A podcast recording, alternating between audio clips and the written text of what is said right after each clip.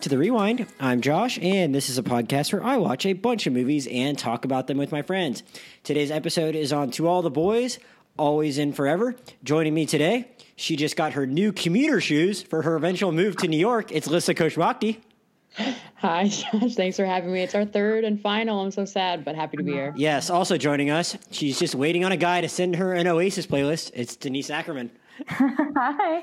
I, you know, we we're getting back together pretty soon since the last time, so I'm happy to be here again. Yeah, I'm, I'm happy to have both of you guys here. It makes me feel uh, pretty proud that like I'm now finishing a trilogy on this podcast. I was looking at it before; it was episode 14 that Lissa and Denise first joined me to talk about to all the boys I've loved before, and now we are exactly 150 episodes later on episode 164. So um, makes me feel old, but also proud. To All the Boys, Always and Forever is the third movie in the To All the Boys I've Loved Before series. Well, we pick up with uh, Laura Jean Covey and Peter Kavinsky, who are going strong in the home stretch of their senior year after Laura Jean incorrectly picked him over John Ambrose at the end of the last movie. Uh, it's also college acceptance season. Peter Kavinsky has gotten into Stanford and the only way someone of his level of intelligence could get into Stanford through a lacrosse scholarship. And uh, Laura Jean is hoping to join him in Palo Alto, but her sister Margot, who is now approximately 35 years old, is pushing her to go to college in New York. And uh, Laura Jean now has to balance the pressures of being drawn to the East Coast while she has her the love of her life uh, already committed to uh, be a lax bro at Stanford, and uh, all the drama and hijinks ensue. Uh, guys, I think uh, all of us were pretty much in agreement on the first two movies that we've again talked about on this podcast before. We thought the first one was delightful. The second one, which came out around this time last year, uh, not so much. Lissa, I'm going to start with you because I usually uh, start with Denise on these podcasts, and I want to know from you though. Did they land the plane? Did they finally uh, correct course and right the ship? And did they stick the landing in this trilogy after we weren't all so happy with the second movie? What, what did you think of To All the Boys, Always and Forever? In my humble opinion, I think they landed the plane. I squealed at the end when she said that love letters line. I'm not going to lie. Um, and I really think they did a good job ending it. I think they wrapped it up really well. The pacing was so wonderful. Any mistakes they made in the second film, they they wrapped it up with a tight bow, in my opinion, for this film, and I thought it was a really sweet way to end the series. So that's that's what I'm feeling. Denise, were you satisfied? Yeah, I think this was a, to be honest, a market improvement from the second one. I think all the things that we enjoyed about the first one, the earnestness of it, um, that relationship between Peter and Laura Jean, um, and the family aspect. I'm sure, like, I just really liked seeing the sisters together and seeing Dr. Covey find love with Trina. Um, I think there were a lot of questions that we had after one and two that were answered, um, kind of, you know, saying goodbye to their mom and paying homage to her when they went to Seoul, and then also welcoming their stepmom.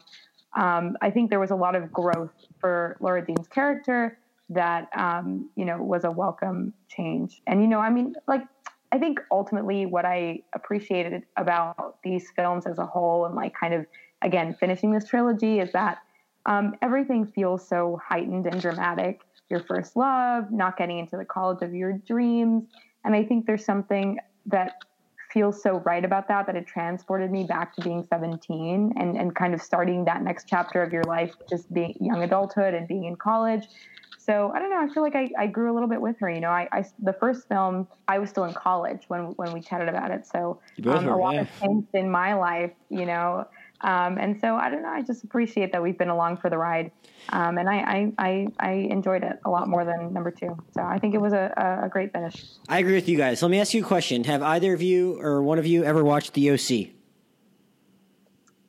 Only clip.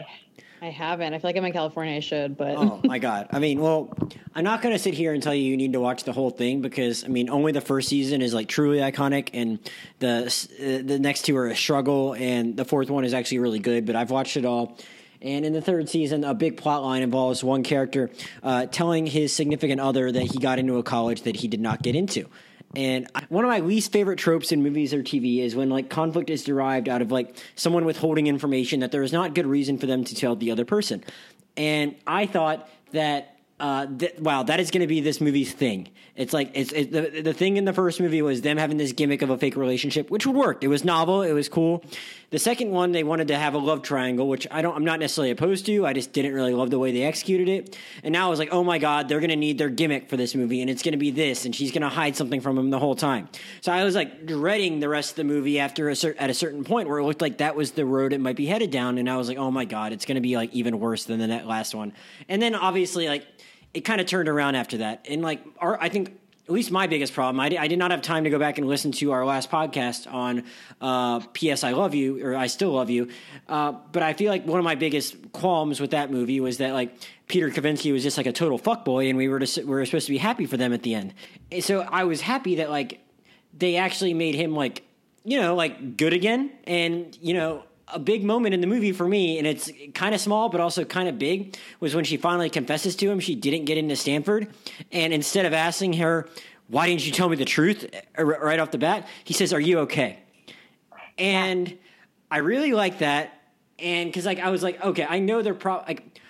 We're, for first of all, I should say right now, guys, like feel free to spoil the movie. Like these movies are very accessible; hundreds of millions of people watch them, and if anyone actually cares about it at this point, like they're going to watch it. They're not going to listen to us the, our third podcast on this without having watched the movie. So we can talk about the end freely. I'll let you know that now. But I, I'll just say personally, I would have liked them to have not ended up together. I think it would have been an interesting kind of choice. I'm not saying I, I'm, I'm giving the movie a thumbs up in spite of that, but I was kind of very worried that they were going to like try and make us like, you know, like cheer for it at the end, even with some like ridiculous conflict throughout that would have made you cheer against them. So I was happy that like they actually made everyone like rational, good actors for the course of the movie, and that was what I appreciated most about it. Was that it's going to build towards this.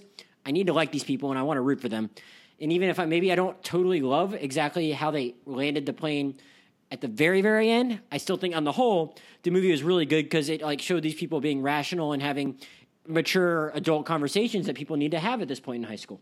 No, I can listen. You please feel free to like um, jump in. I just like know that I'm gonna forget what what I'm thinking, so I'll say it now, and then you add, you add your commentary and your insight. That was something that I really appreciated. That I feel like what the film did, like what Always and Forever did best to me, is is really give the character arc its full potential for both uh, Laura Jean and and Peter. And and the reason I say that is that Peter was respectful. You know, he he realized when you know they were about to sleep with each other that that wasn't the time to do it. And like he he knew that it, that that she would regret it and that it was just you know he's like are you sure? And he stopped them. And i think that like peter throughout even when um, laura jean confesses that she didn't get into stanford or she says something that she's afraid will hurt his feelings he's always asking are you okay? Are you good? Um, don't worry we're cool. Um, you know when she's considering nyu all these things. Um, and I think that that's the mark of a good boyfriend. Um, I think that ultimately you know, listen, I actually spoke about this before we got on this podcast. I don't think they'll make it past the first semester. I'm going to be honest with you, maybe the first year, because that's how, wow, wow, that's how college is. You know, like uh, and what New York City is big. She's gonna have like so many other things on her mind. There's so Girl, many. she needs to be single in New York. She can't she do that to, to her. She needs to be single in New York. How like she has to date all the what I forgot the, the what the name of the finance school is. I had a, a high school classmate go to the finance school at NYU, so you know she's got to date one of those finance boys. You know what I mean? Like, um, I no, think she has that, to get it over with. Yeah, she has to get it over with. I think that you know what I really liked ultimately about how they landed the plane in a good way because I agree with you. I don't think they should have ended up together, but I did look it up, and um, that's how Jenny Han ended the. Right. Yeah. yeah. So stay true yeah. to that. I guess it's real. Yeah. You don't want to criticize the movie too much when it's being faithful to the book, but like from a storytelling perspective, like these people should probably not try and do long distance for four years, three thousand miles apart. Not at all. And I, but I right. think like, and I know we'll touch on it is that like, Peter, Peter is dealing with um, the feeling of abandonment that he had with his father. And I think that that was a really interesting piece of that film and the relationship the two of them have. And like maybe we can talk about whether it didn't feel earned, but for that to extrapolate to how he he feels somewhat abandoned by um, Laura Jean's choice to go to NYU, I think that was a really good dynamic um, to explore because sometimes we are, you know, our traumas and our perceptions of other relationships color unintentionally another relationship that we have. And so I think that for this to be a, you know, a, a, a somewhat teen rom com, that was kind of cool. Okay, well, well, I guess we'll just get right into it with the relationship then, and, work, and then we'll work our way backward towards the rest of the movie and how she uh, fell in love with New York. But uh, what did you think about uh, whether it be like, uh, I guess, well, I'll ask you, Lissa, because one thing I was like actually pretty impressed about, and Denise already mentioned it, was the conversation they had when uh, on prom night when uh, they go to prom together, uh, Peter is prom king. Laura Jean's like weighing her feelings. He's very proud about his crown, uh, but right. she is feeling very distant because uh, they've since already decided to go to different colleges. And mm-hmm. Uh, then uh, Laura Jean in, in, invites him in, thinking they're going to do the stereotypical thing and have sex on prom night. And right. when they're very close to it, he feels like he feels something is off and calls it off. And they actually kind of have it out and they break up for a certain amount of time. And I thought it was actually like a really good scene that had both of them acting rationally while he does say like well like if you say you care about me so much why are you not going somewhere else and like she's totally within her right to go somewhere else but at the same time based on what she's telling him I don't think he's saying anything that's like overly offensive. And I thought it was like a really well written scene. What did you think about how they like just they wrote that relationship and the decisions these characters came to? Because that was like my like, like I said, even though I didn't necessarily agree with how the movie ended, I really respected the journey along the way and thought that's that stuff was like really well written. Do you agree, Lissa? Yes, I completely agree, and I'm so glad we have Denise on because I feel like I had such a visceral reaction to this movie and thank thank God for Denise and you for having um, educated responses because I'm just viewing it as like I can see how you felt personally attacked. I read your Letterboxd review.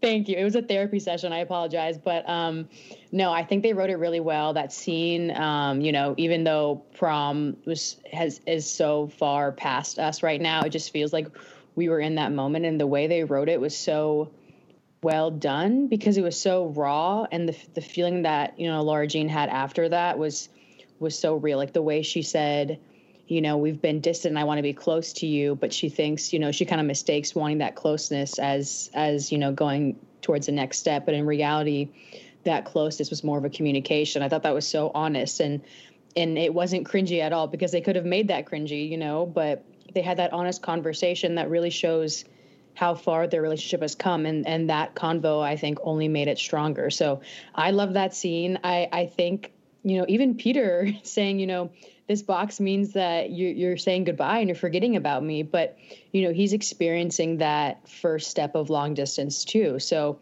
it was a learning lesson for both. In that relationship and i thought it was really honest. And I did really appreciate that scene because you know I'm sure yeah, younger people are watching that too, thinking they need to go all the way on prom night and they don't. No, um, let me ask you because uh, Denise already mentioned, and I honestly had not even thought about it in those terms. I had I, on my notes I had written down. I was going to ask you guys if you thought the, the, stuff with Peter's dad was like necessary, too tacked on, underbaked, or properly utilized. And I like how Denise said that like he might be feeling a certain way about his relationship with Laura Jean because he's already like has some abandonment issues he probably hasn't fully worked through.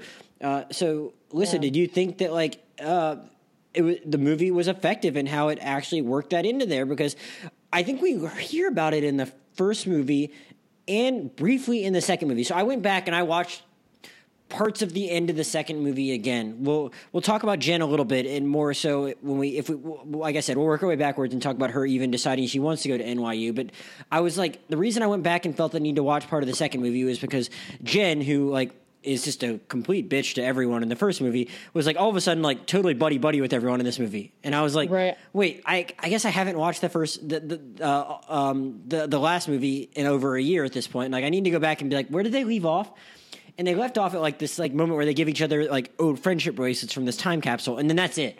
So I guess it makes kind of sense they would have a little bit of a, a detente, and she would like want to be nice at that point, I suppose.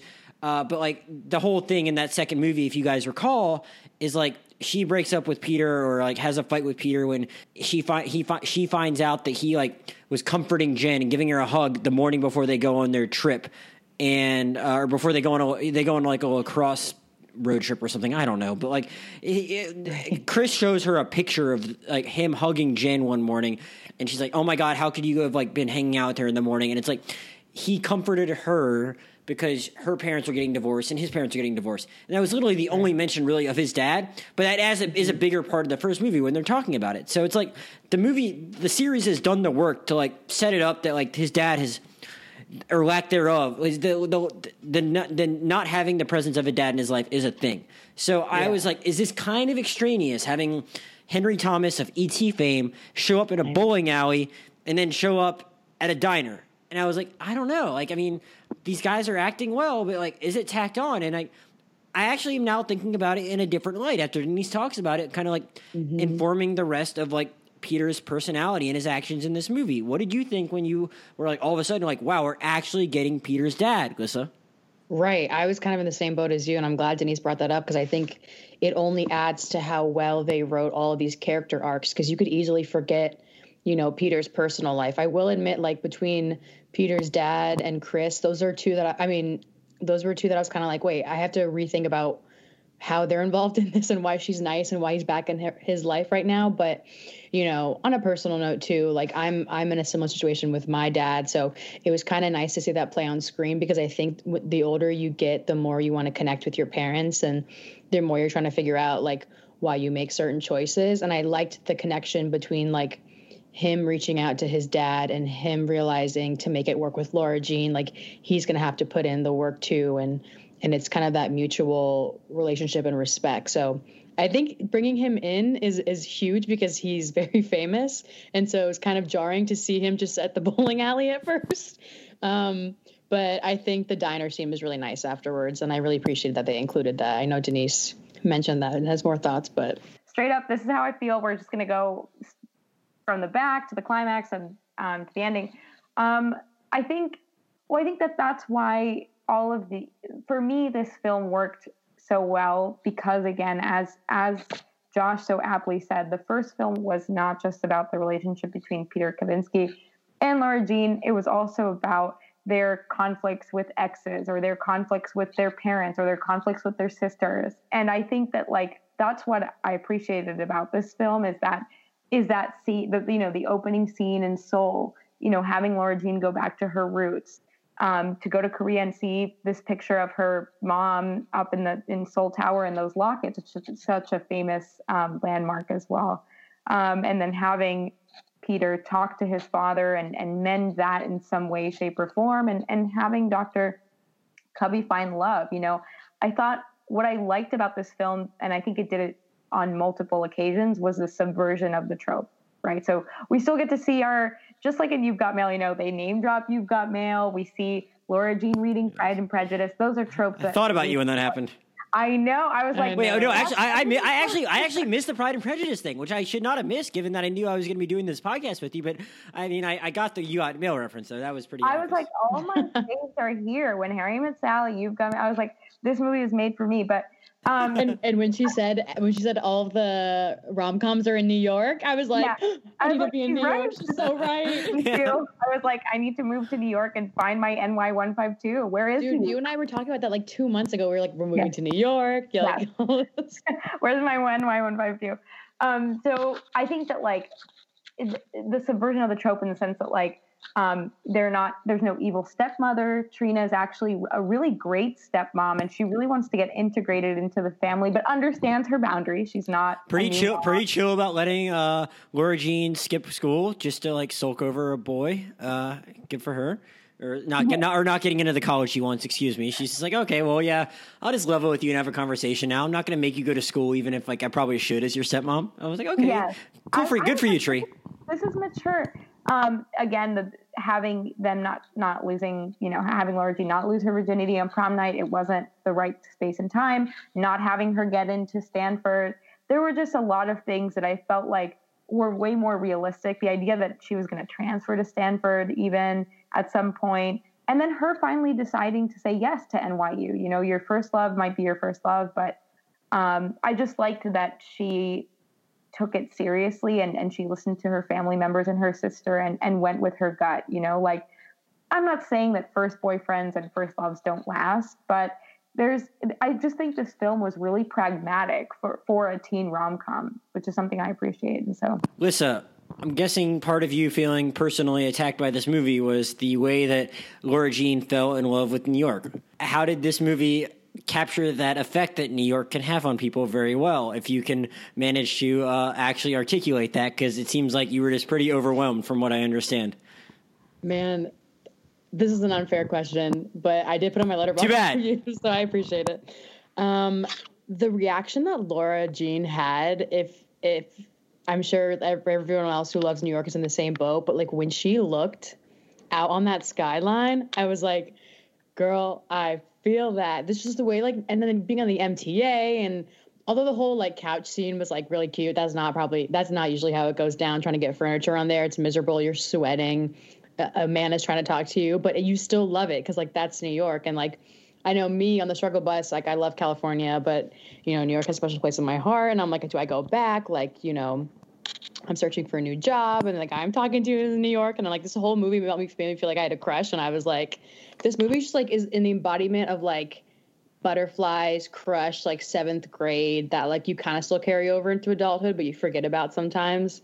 So just everything was very dreamlike, and I was so thankful that like the second one there were such cringe moments that I was worried it was going to happen a lot again, but it the this third movie was more like dreamy crush, cute, you know, actual relationship talk. And like even if you're not in a relationship, the ending was so well done about how like life is messy and you know you don't get to figure it out. And that's not just in a relationship it's also in you know friendships and stuff like that too. So but on a very watered down level it did make me miss new york. I am looking at your jobs right now. There's a tab open but you know they did a good job about that. Well, I was not going to put you on the job spot about your job search, Alyssa, but like I knew it. Uh, I knew you felt like somewhat. Uh, uh, I felt. I know you felt like this film was somewhat like staring into your soul.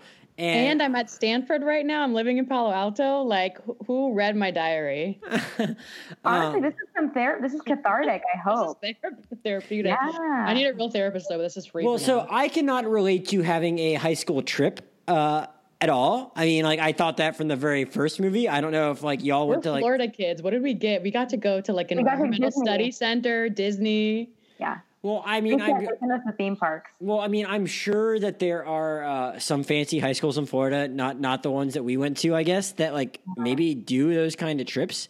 I don't know, not mine.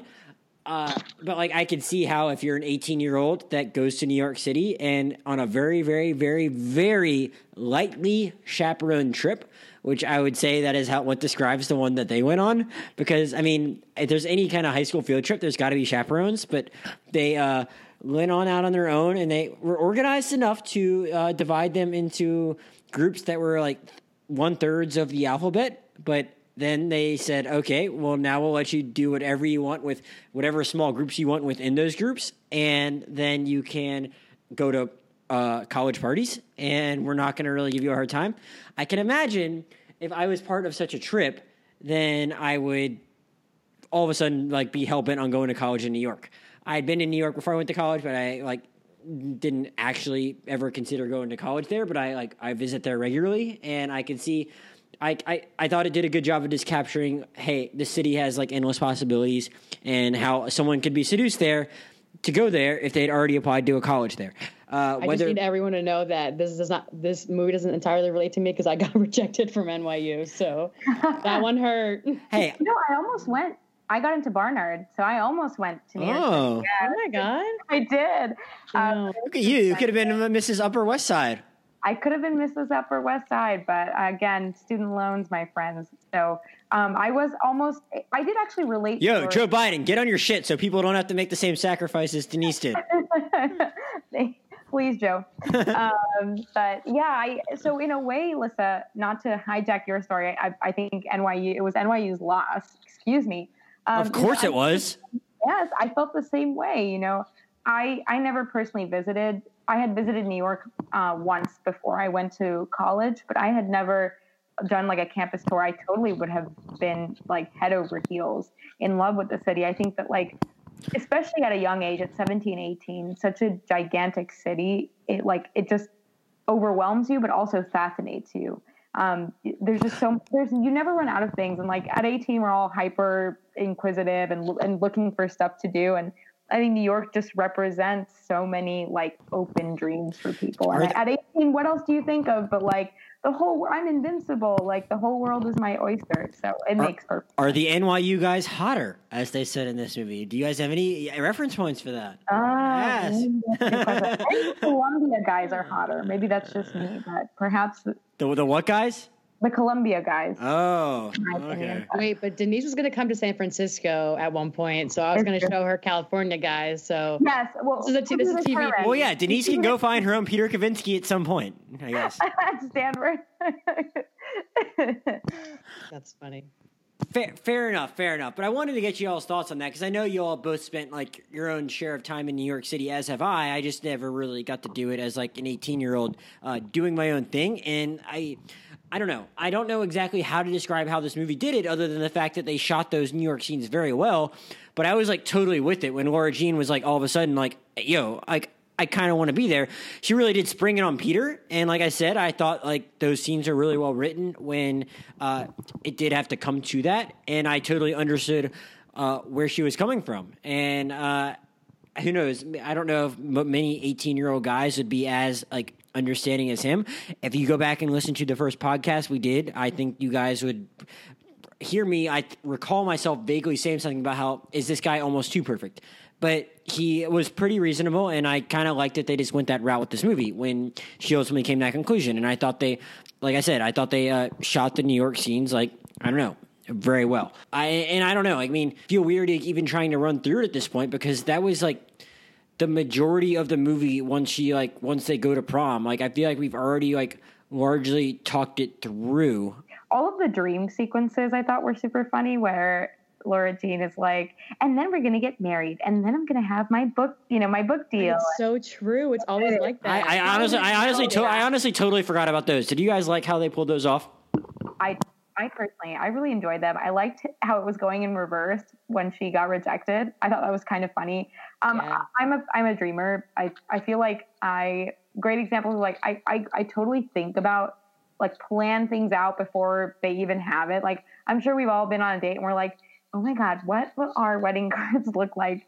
It's so ridiculous, but sometimes you you have like there's something to be said about the fantasy of of of something that just is what kind of makes everybody continue on with whatever it is that they're doing. And I, and I think that like it is very teenage when she's like, my life is over when she doesn't get into Stanford. And then she's like, and when we go to Stanford, we're going to last forever. There is that like naivete, right, of, of a high school romance that There- we can all appreciate. There was My a weird mom's literally moment. like, cry it out now, girl, because it's going to happen again. And I was like, oh. There was a weird moment at that point in the movie, like where again, I thought they paced that stuff out very well, but it was mainly because my expectations got very low based on how the second movie turned out and like what I knew about the OC, and I was like, oh my god, she's going to be misleading him the whole movie. But at a certain point, they'd already mentioned that she applied to Berkeley, so when she was like freaking out about not getting into Stanford, I was like. But like you applied to Berkeley, like that's I don't know. I was gonna like at that point in the movie, I was already thinking about planning a segment of the podcast, making Lissa explain the geography of Northern California Yes. as to like how far apart Berkeley and Stanford were. Because I'm like, oh my god, are they gonna make a huge deal out of this when she like could go to Berkeley? And then thankfully the movie like acknowledged that that could have been a possibility, and then just like it didn't go there, and I kind of respected it that fact that it did, it did not dwell on that. But like that was where my head went for like a large portion of it. But actually, what I want to do now is I want to ask you guys about the ending. I know I uh, was a, a little confused about where I wanted to go with this, but I'd like to just jump to the ending since we already decided we weren't going to do a spoiler section, and then I'll ask about some of the odds and ends and some of the supporting characters and all that. But it sounds like we were all possibly in agreement about the fact that like a better, more realistic ending would have been, hey. They ended at a, a good spot in their relationship, but decided they should have gone their separate ways because I thought that would have been maybe like a good message for I don't know, people of that demographic that are watching this movie and realize they don't have to like feel tied to their first love in high school and they can probably find like a good a good spot to end up on. Uh what were you guys thinking as this movie ended? I, I will give it credit. I mean, I don't blame it that much for like having them end up quote unquote together. I kind of like how you guys had your own discussion and already concluded that they aren't lasting beyond the first semester of college. But I also get how it's like you've invested a lot of time into this. It's based on the book. I'm not gonna I'm not gonna knock it too much because I thought the rest of the movie was executed pretty well. What were you? But I, I will give it enough credit that I thought the movie was well done enough that like I honestly thought it might go there. So I feel like I give it more credit and I almost like praise it more for that. Just the fact that it, I didn't know where it might go. I thought it might go there, and I was in suspense, like as to like, how they would end up. I spent a large part of this movie thinking, like, hey, it might have them not end up together.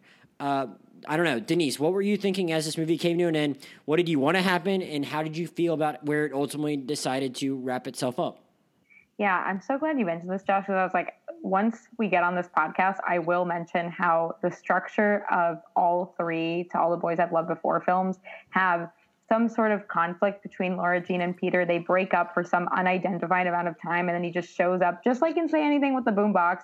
Like he just shows up, and we all we are just supposed to believe that this like against all odds couple that has broken up between two to three times, right? If we really think about the first film, um, they're they're just gonna last, you know. And this is like in the same perimeter as each other. I don't know. I I was I, I that was that earned an eye roll for me to be honest with you. Where like um, and I knew it was, I don't know about you guys, but I knew it was coming when Kitty's like, you should go, when she's checking her text and she's like, you should go check the garden or you should go pick up, you know, your stuff. I, was, I just knew that he was going to show up with some weird, I didn't realize it was going to be the contract, but to me, that's where the film lost me in terms of relatability, realistic nature. Like, if I were Laura Jean, like, I would personally would not have taken him back. I think I would have seen it as a, I mean, I'm not her, but I would have seen it as a sign from God or whatever you want to call it that's like all right I'm I'm to start fresh right I'm I'm moving across the country to New York um, I'm to start my my life anew and I I mean I guess that is just proves that like teenagers are are, are like well my first love let me try let me try um, I just think that like to me ending this film and, and I guess the book series with you know he was my first love he was the one I wrote my first love letters to, and I learned so much in that relationship. But uh, I'm moving forward. That would have made much more sense. So, going off of that, not that the movie needed to go there, but Lissa, do you think that she still could have lost her virginity to Peter and still not ended up with him at the end and still felt like a good choice? Like, could she have been like, all right, sure, you mean enough to me that, hey, I want you to be my first, but we don't need to be together forever? Or would that have felt kind of weird? No, I think I think that would have been a little weird. Okay. I'm kind of glad that they had waited, and then I think we're assuming that night had happened. She lost her virginity. Yes, I think we can assume that. Yes. I think that was worth the wait, and that shows other like younger people that are watching like it's worth the wait. You don't have to rush it. There's like not a perfect timing, but there's like you'll feel it when it's right. You know, kind of like with the song thing. But what if she? I'm what I'm asking you guys if what if they had just done it, then she'd been like, all right, I'll, you'll always have a special place in my heart. I think America's not ready for that. I mean, okay. I was going to say we're America's too, not ready for that. okay, I was going to say I didn't know if that was too. That would have been like too much. I just my head was like, oh, that would have been actually a mature place for them to end it. For her to be like, okay, like you'll always mean a lot to me. You we did this, but like I want to go my own separate ways. I'm like I would have respected that, but at the same time, I kind of get it if like we don't expect Netflix to go there. You know.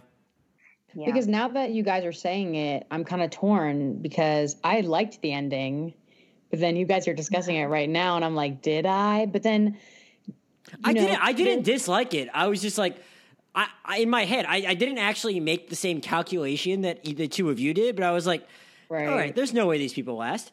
But so, then Peter did make the comment like, "Let's just get over with now. I don't want to break up in in three or six months." You know, I thought that was a good comment because a lot of long distance tends to just break up in a few months after college just started. But then on another note, I'm like, I kind of want to see like a healthy long distance relationship, but like I'm sure a few of us know personal stories of friends that it doesn't end like that. It usually ends up really badly. But if they wanted to make it long distance, it would have been nice to see to see like a fourth film and how that's working, you know? You know what it is though, and I'm curious to know what you both think. I think um, not that this is a great example of a long distance relationship, but it's the first rom com I thought of. Um, is Sleepless in Seattle. I think that's not a long distance relationship. No, that, that, that is a very one sided thing. Denise just wants to find any way to bring Sleepless in no, Seattle. No, no, no, no, no, no, no, no, no, no. Don't blame her. Hey, I give Denise credit. I think I, I've talked to her about this before. Like we agree, it's like a lesser Nora Ephron thing compared to like it, you've got Mail and Harry Met Sally. It is, but I think the mechanics of this idea of a cross, um, like a, a cross, like a cross continental ro- uh, romance makes much more sense when you have two adults than it is for two people going to college and experiencing all the firsts of college. There is a reason that couples break up during college, whereas you might think of like, you know, people who are 26 and somebody gets a job somewhere else, they might be more inclined when they're closer to, for example, marriage age or whatever it is. They're they're probably more inclined to keep that relationship going. Well, one thing, I, one one thing I had to ask, but one thing I meant to ask both of you was, do you know any? Do you personally know anyone from high school that like dated long distance for all four years of college and then ended up together?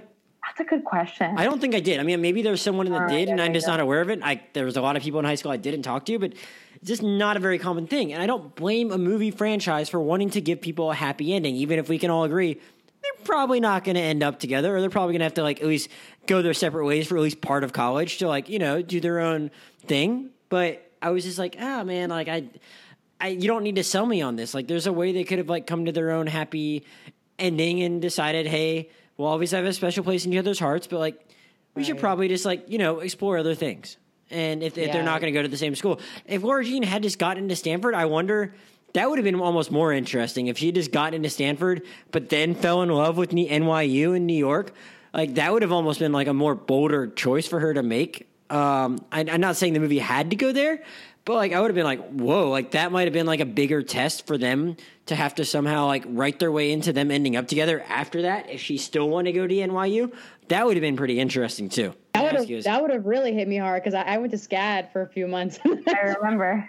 you have. I'm just kidding. Sorry. that was like a thought I had was like, what if she had gotten to Stanford and then still gone on the New York trip and then had to tell Peter, yeah, I want to go to New York. Like, not saying they couldn't have worked through it, but that was a thought I had at one point was like, oh mm-hmm. man, like that would have like even like almost made it hit a little harder. Though at the same time, if they wanted to end up with them being together, like that made it might have been a harder sell at the end. I don't know. I know. I think the end was such it.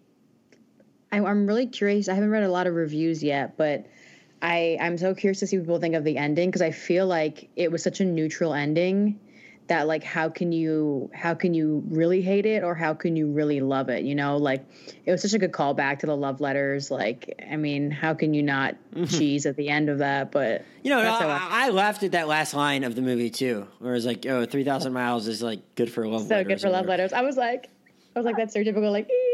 I don't know about how you guys feel about this, but and I again I haven't read the book, so perhaps this is answered there. I kind of wanted to see a little bit of like a, a tying back to the original guise of the love letters and like even like all of this perhaps like it was unnecessary, but I, I wish there would have been a little bit more of like a a connection there. Maybe maybe it was extraneous, but Yeah, well, so shoot. Well, I did not rewatch the first one um, or that first part of the first one, but uh, obviously one of the original recipients of love letters was Peter, who is obviously still a very big part of this and uh, still her partner as of the end of this movie. One of them was uh, Lucas, who is in this movie but is gay. Uh, who I would like to see more of. I was going to ask you guys more about the supporting characters. I like that guy. I like that actor. I like that character.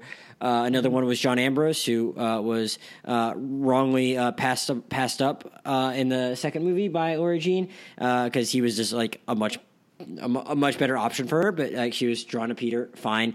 Uh, and I don't. I honestly don't remember the others. Like if there were any others or whatever, but it was them. and- boyfriend. Oh yeah, and Josh, right, right, who, who was the impetus for like the um, first movie, but he was not even in the second movie himself.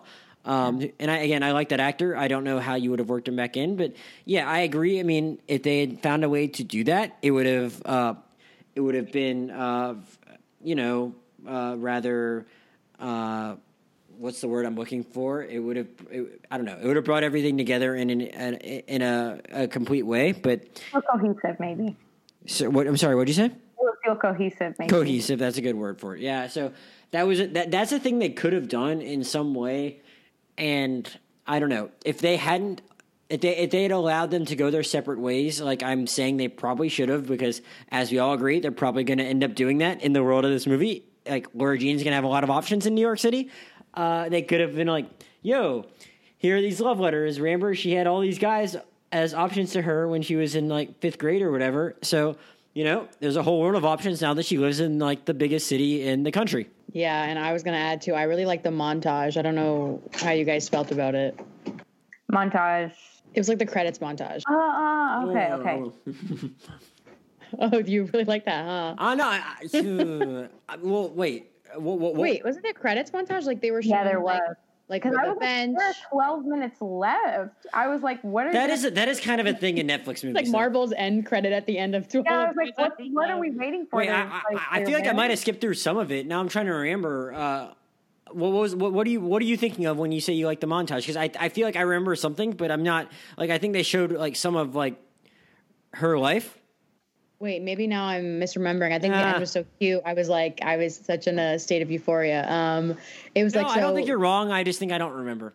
the love letters thing. She's like, you know, what's three thousand miles good for? Love letters, and then like it hits, and then it's like the end. Then it's like the credits is just like them uh double screening like the current and where they first met of like different locations, like the bench. where Oh, they yeah, the yeah, yeah. contract, like stuff like that. That's what I mean by montage. Like they Gotcha, had the gotcha. sort of like double screen version of it. Yeah, I think it was more of like, I, I wonder if it was even just like, for all our fans who stuck through watching all three films, like, here's a little Easter egg for you. Thank you. No, no, no, no, no. It was certainly fun, and I should have uh, picked up on that. And I think I might have just like pieced out. But uh, before before we wrap up talking about it, I want to ask you guys about everything else in this movie. We didn't talk about Kitty discovering boys, or uh, Chris, Hey. or or Chris having an on and on, on again, off again boyfriend.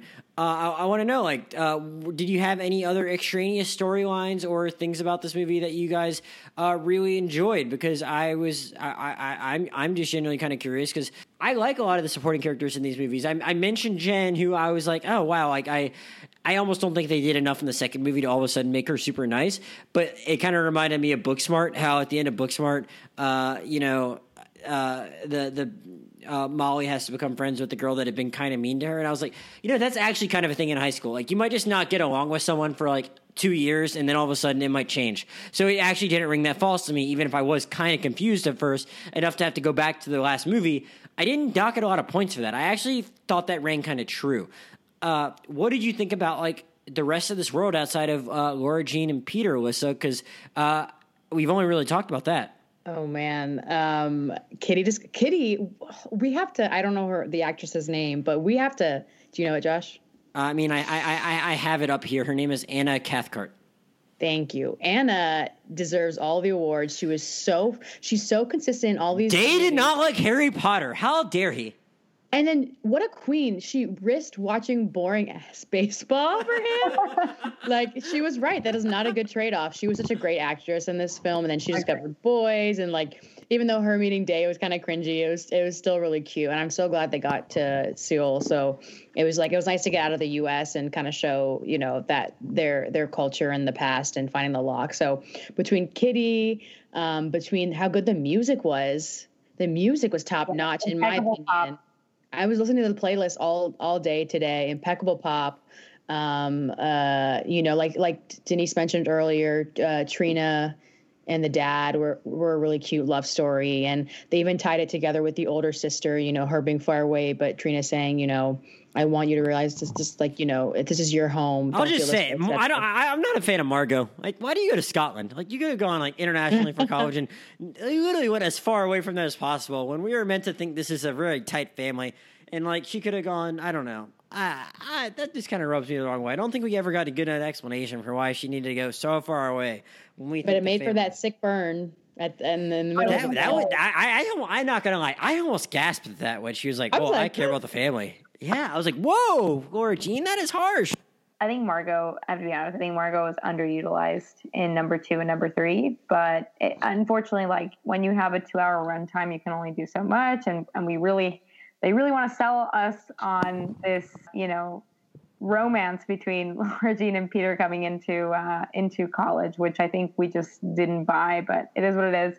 Um, yeah, I love them all. I agree. Kitty was probably my favorite supporting character. I think it was great to have Chris in more of a She's delightful. I don't know, even know that actress's name, but she is delightful. She's great. She's great. I actually would have loved to see more of her and Trevor. I think their dynamic, and we saw it at prom. I thought their dynamic was hilarious. Where he's like, I just love Trevor and I like Ross Butler anyway, but he was just like, yeah, no, I want to have an, an awful time. Like I just thought that was so funny. I think the two of them. Um, Is he in? Is he in any other stuff besides like he's in Thirteen Reasons was Why? I think is he in anything And else? I feel like he was Reggie in Riverdale, and they totally like changed him out. Tell me I'm wrong because I think Ross Butler played um, Reggie in Riverdale for like a hot second, and You're, then they, no, you're you're right. I'm looking at it now. He was in that, Okay. and he was also in Shazam, which is what I think I might have also known him from. But yeah, good yeah, for him. handsome, handsome guy. I mean, what can I say? He's a very attractive guy. I feel very comfortable saying that as like a heterosexual man. Like I'm like, wow, like Chris, like you should probably just be like totally into this dude, even though you're trying I'm to play like, too hard to get. If you won't, I will. I know. I know.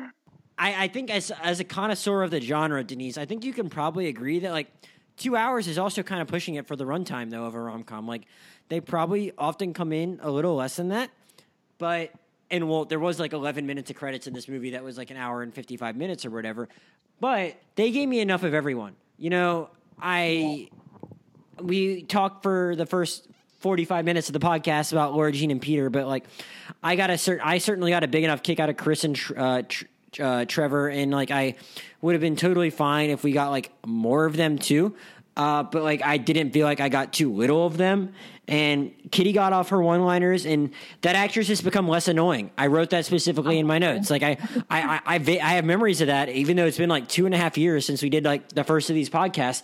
I remember thinking like, oh man, that that she's just kind of annoying, even though I get it that she's a precocious child, and I, I feel like that actress has gotten better, even if they didn't give her that that much to do. I got a kick out of her bitching about her uh, Korean boyfriend, and I thought it was very funny, and she did fine, and I wasn't bothered by her, and I I don't know, I really like Chris. I thought that like like I said, I bought how Gen got worked in. I don't know. It, it's a very big ensemble, and like a lot of these people are fairly probably big deals now because Netflix has like a ton of people that watch these movies. I didn't do a full survey of it, but I'm guessing all of them have several hundred thousand Instagram followers. They are probably all fairly known entities in their own right to uh, to a certain demographic, and I just think they it does a pretty good job of servicing all of them, and that's basically my only other final thought. I know it's a it's a broad one, but it's just I I feel like there's probably a little pressure on them to like give these people something to do. Like I said, I could have used more Lucas, but other than that, very happy with how they rounded out uh, their ensemble. I have a hot take, and I'm curious how you guys feel, and I think that this would Give be it to good- us. Okay, this has an, this actually really only tangentially has to do with To All the Boys, but it's something that you made me think about, Josh, when you said that. Is that like I think Bridgerton is probably, if not the most watched television show on like Netflix has ever had. It was a No, no, no, no. It, it was as of like a few weeks ago. That new show, Okay. uh, Lupin, I think passed it, which I have not watched yet. But I have watched Bridgerton. I was going to talk to you about that, but I haven't Okay, it. I have not. So first, I have not seen it, but I would love to talk about it on our podcast. Oh my I- god! I, I was assuming you had before no, me. I've been so busy. No, but but but you know what's interesting is that people are craving romance, right? Like Netflix. The male lead in Bridgerton is hosting SNL in two days. Uh, oh, that's I'm, I'm, probably gonna not get to post this podcast until like within like seven hours of that happening, and I cannot name one other thing that guy has ever done besides Besides Bridgerton. Bridgerton. That shows you how big Bridgerton is. Like SNL, like I, I think Lissa's a pretty big SNL fan too. Like you have to be a certain level of celebrity to like normally host SNL, and like the male lead Yeah. in Bridgerton is about to host SNL. Like No. that's a big deal because I don't know. uh, To be honest, I don't know what else he's from. No, I don't either. No, and so I think that like this appetite for romance, whether it's a television series or a film, is so apparent and clear. And I think, I mean, not to overanalyze and put on like my therapist cap, but people have been lonely, right? There's a ton of single people out here. There's a ton of people who haven't Wow, seen their stop picking on me, friends. Denise. I'm sorry, but in the pandemic, right? If you didn't lock down a bay in the pandemic, you probably don't have one, right? So I think this there's something really comforting about this type of media, and like I've always talked about rom coms and like romantic television shows that way, K dramas, um, telenovelas, right? I think that like ultimately, to me, this th- this is related, right? Like the, To All the Boys always does super well. All three of those films have have I assume done, done well, even if it like if critically it's not necessarily like a 90% Rotten Tomato score, tons of people do watch these films because I consistently see it like number one, number two today on, on Netflix US, you know. So I I do think that that and I hope that um, Netflix does kind of revitalize um, romance and the romance genre um, and, and and bring some of that back because it seems like people are really interested in that. Lissa, any final thoughts on To All the Boys, Always and Forever?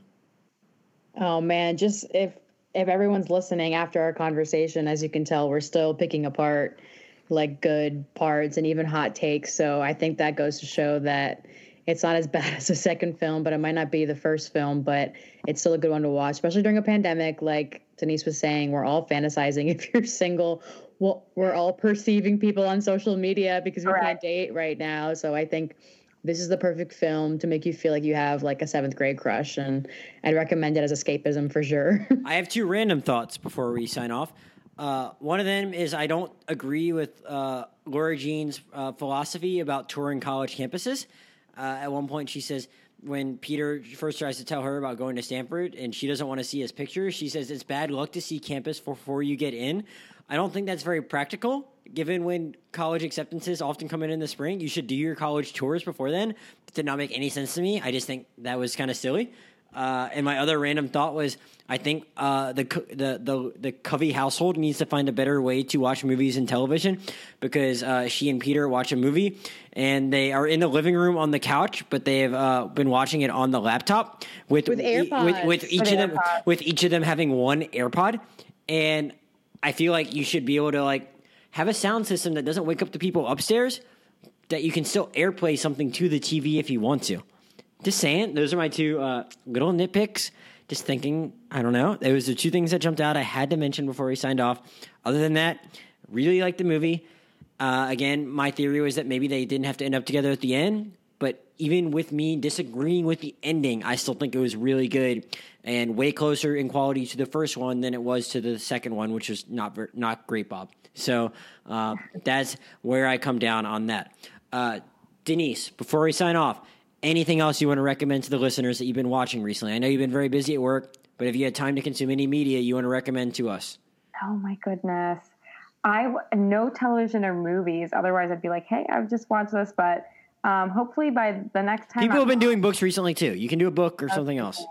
Um, oh man, I honestly, I'm just gonna. You know what I'm gonna say? I'm just going to say the new Haim song just dropped with uh, the the Taylor Swift remix, and it's actually really good. I like Haim in general, so I, I suggest everybody. Wait, listen. wait, wait. So did I'm not a very good music person. I, the only two full albums I've listened to in the last calendar year are both the Taylor Swift albums. I do not know shit about music. So are, are you telling me there's a Haim song that featured Taylor Swift Yeah, so get, as opposed to Nobody No Crime, the Taylor Swift song featuring Haim? Correct. Women in Music Part Three now has a remix, um, or like one of the songs on there, which is Gasoline, and Taylor Swift is on it. And I, it just dropped tonight. I would highly recommend. Um, it's really good. I like the original, and um, you know I'm a sucker for Taylor Swift. And then of course her Love Story repackaged. I've been listening to it all day. I, I felt like I was back in the seventh grade again. Um, so pretty pretty on on track for the type of film we were talking about today. So I would say those are my recos. Of course, um, if you want to, whenever it is that I get to updating it, if you want to follow me on Letterboxd, I am at it was a rom com. Um, you know, be on the lookout. All right. Now that Denise has made me feel sufficiently old by saying she was in seventh grade when Love Story was released, Lissa, do you have anything to plug? oh my god, how can I follow that? Um, yes, I, Or, or recommend? Sorry, you can you can shout out your Letterboxd or whatever, but if you want to do it all in one fell swoop. Oh yeah. So for my full therapy breakdown, you can follow me on Letterboxd at Lissa Lissa L I S S A twice. Um, the- not too much detail, but even more detail af- after the podcast. Um, and I guess uh, I am reading Twilight for my for my um I'm rereading Twilight for my Disney book club, which I'm excited about. But I also am reading um I'm being a good film girl, and I got uh, Adam Nayman's uh, Paul Thomas Anderson novel, and it is really good so far. I'm trying to do this sort of like Masterworks is what it's called, I believe. Yes, yeah, uh, Paul Thomas Anderson and his master, I think Masterworks. But he actually just teased on Twitter the other day that he's going to be doing Fincher, we believe, next. So definitely, I'm not going to wait as long as I did to get PTA's book as I will for Fincher. But um, excited for that, and I'm reading those, and I recommend them. Yeah, Adam Nayman's a. Uh, he's a, I think he's actually a film professor in Toronto, but he writes for The Ringer a lot, so he's a good, good guy to check out if you are just looking for another critic to read. As usual, um, I'm Josh Jurnovoy on Letterboxd, J O S H J U R N O V O Y, and same thing on Twitter. Podcast Twitter is at Rewind Movie Pod. Podcast Gmail is the Rewind Movie Pod at gmail.com.